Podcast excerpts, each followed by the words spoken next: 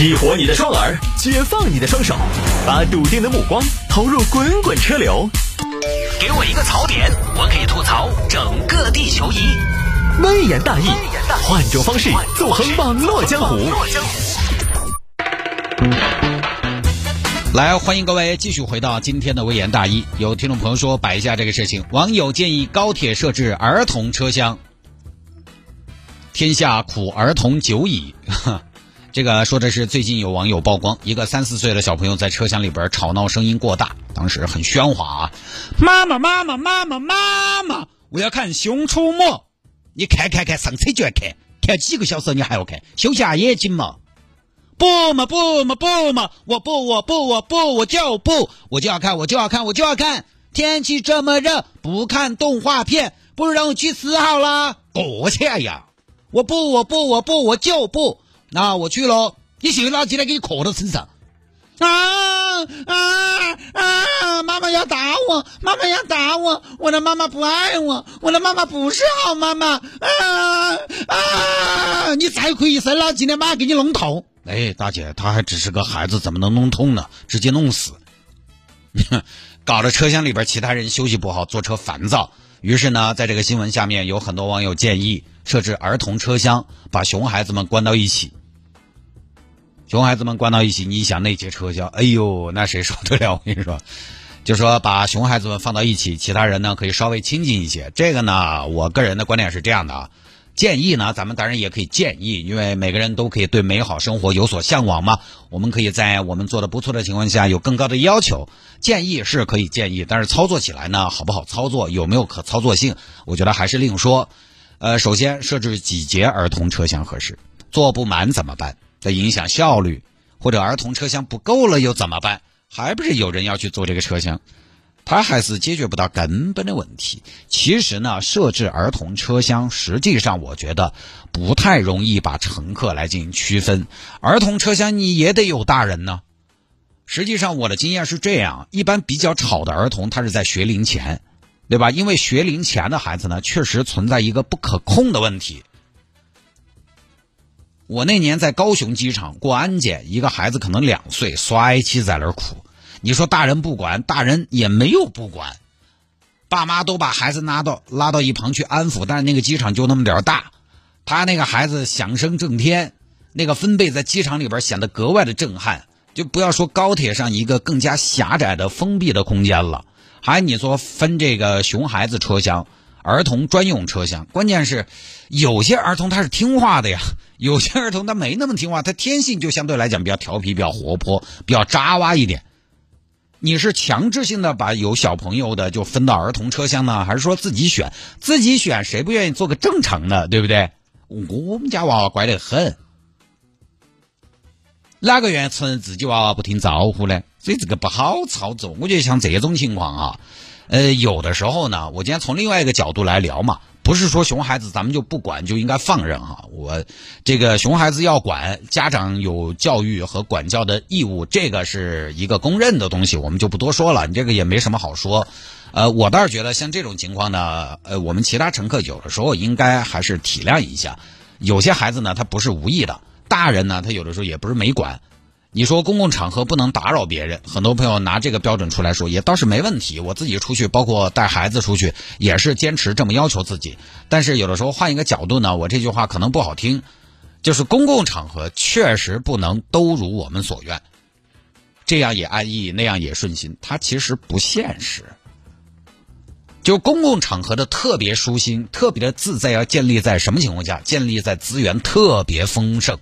呃，资源过剩的情况下，才可以实现每个人都很舒服，对吧？那不是私人会所，那就是个公共交通工具，资源特别的富足，甚至有剩过剩，那就会涉及到一个问题，它就有浪费。我这两年年纪大了，我发现一个很有意思的现象：什么东西最贵？清净最贵，不管是房子还是酒店，他们全部都是同档次的户型越大，密度越低，人越少越贵。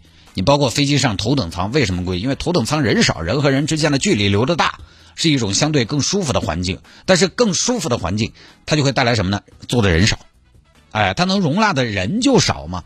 它中间还要隔断一下，拉个帘子，那一拉可能就是多花三千八。在很多消费场景下，少跟陌生人打交道，保持距离，多亲近是要花更多钱的，因为它是一种浪费。这是打个引号的浪费哈，它就是没有效率最大化嘛，没有没有把资源分配给更多的人。成都附近有一个酒店，你说硬件硬件真的不怎么样，不管是房间硬件还是洗漱用品的配置都很一般，但它特别贵，为什么？因为它只有一百多个房间，你即便是住满那个里边也不会显得太挤，也不太能在里边碰太多人。这就是什么呢？花钱买清净，它实际上也是一种浪费。那个地方明明可以安排更多的房间的，你去餐厅吃饭，大家也知道坐包间安逸嘛。那么高铁呢？它其实还是属于公共交通工具。它就还是要让大多数人都用得上、做得起，并且极其的讲究效率最大化。这个阶段，我说实话，它还没有那么的过剩，它不好满足大家更高的需求。现在就只能说什么呢？硬件给大家整够，空调开启，座椅崭新，厕所干净，速度更快，随时你手机可以找个插座充电。其他的更高的要求有点勉强。我前段时间看到一张照片。是瑞士的一列火车车厢，那个车厢呢是自行车专用车厢，车厢里边有若干个停车架。你想那个多占空间，一台公路车可以直接挂在上面。就这种设置，它一定是建立在资源过剩的情况下才能给你安排。那伊列 C 先做不到结果的，效率优先的情况下，他只给那么多钱，确实做不到那么奢侈。虽然放自行车跟小朋友吵闹不是一回事，但是它是那么个原理，是不是？就是人多讲效率，吵闹或者喧哗这种情况呢，在公共交通上，它有时候确实没法避免。所以呢，我现在都是啥子？降低预期，因为我也挨边试试了，我确实没得像当年那么的容易生气了。哦，我晓得有些问题呢，我再出来吼一声呢，也可以吼，但是有些时候不解决问题。我不是说我们就允许小朋友吵闹喧哗，而是我自己遇到这种情况呢，我会降低预期。我觉得关键还是看家长的态度。家长放纵的话，我也会说。我那天还说了个在电梯里边公放的，我说他，大家说啊，我声音这么小，我说我听得还挺清楚。你但凡你听的，你换成微言大义，我就不说你，我也要说。但是呢，我也要分情况，如果家长介入干涉了还不行，我也不强人所难。因为孩子太小了，他有的不可控。我觉得只要家长有个态度，我觉得大可不必一定要娃娃特别乖。我觉得耳塞也好，或者忍受一下。因为这个时候呢，再去制止这种不文明，如果没掌握好度和方法，本身可能也有点干扰到别人，还影响自己心情。哎，我觉得这一点也是很重要。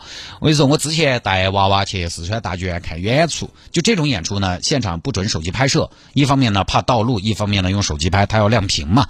干扰别人观看效果，所以呢，为了制止大家用手机拍，后面也有工作人员非常尽职尽责，他们拿激光笔照，你只要前排手机举起来，工作人员发现了，马上用激光笔照过来，提示你不要拍。但那次我看演出，我遇到什么情况？前排的手机没怎么影响我，因为我坐的特别靠后，前排的手机离我特别远，我也受的影响不是很大。前排的手机没怎么影响我，反倒是什么呢？制止前排手机拍摄的工作人员拿的那个激光笔，一直在我前头指过来划过去，指过来划过去，一会儿又是一道绿光，一会儿又是一道绿光。我整场看下来，我还以为自己打了一场真人 CS，就真的会有这个问题。拿手机拍的真的没有影响到我，因为手机屏幕只有那么大，隔个两三排看不到。反倒是用激光笔制止手机拍的，还真的影响到我了。因为我坐的靠后嘛，就是他那个，他那个激光笔射出来，我视线范围内一定有条绿线在画。台上在那如泣如诉，这边当绿光在哪里？就那天我的体验也不好，就你真的很想说能不能不要射了？但是说起来，错又不在制止的人，我也不能怪制止的人。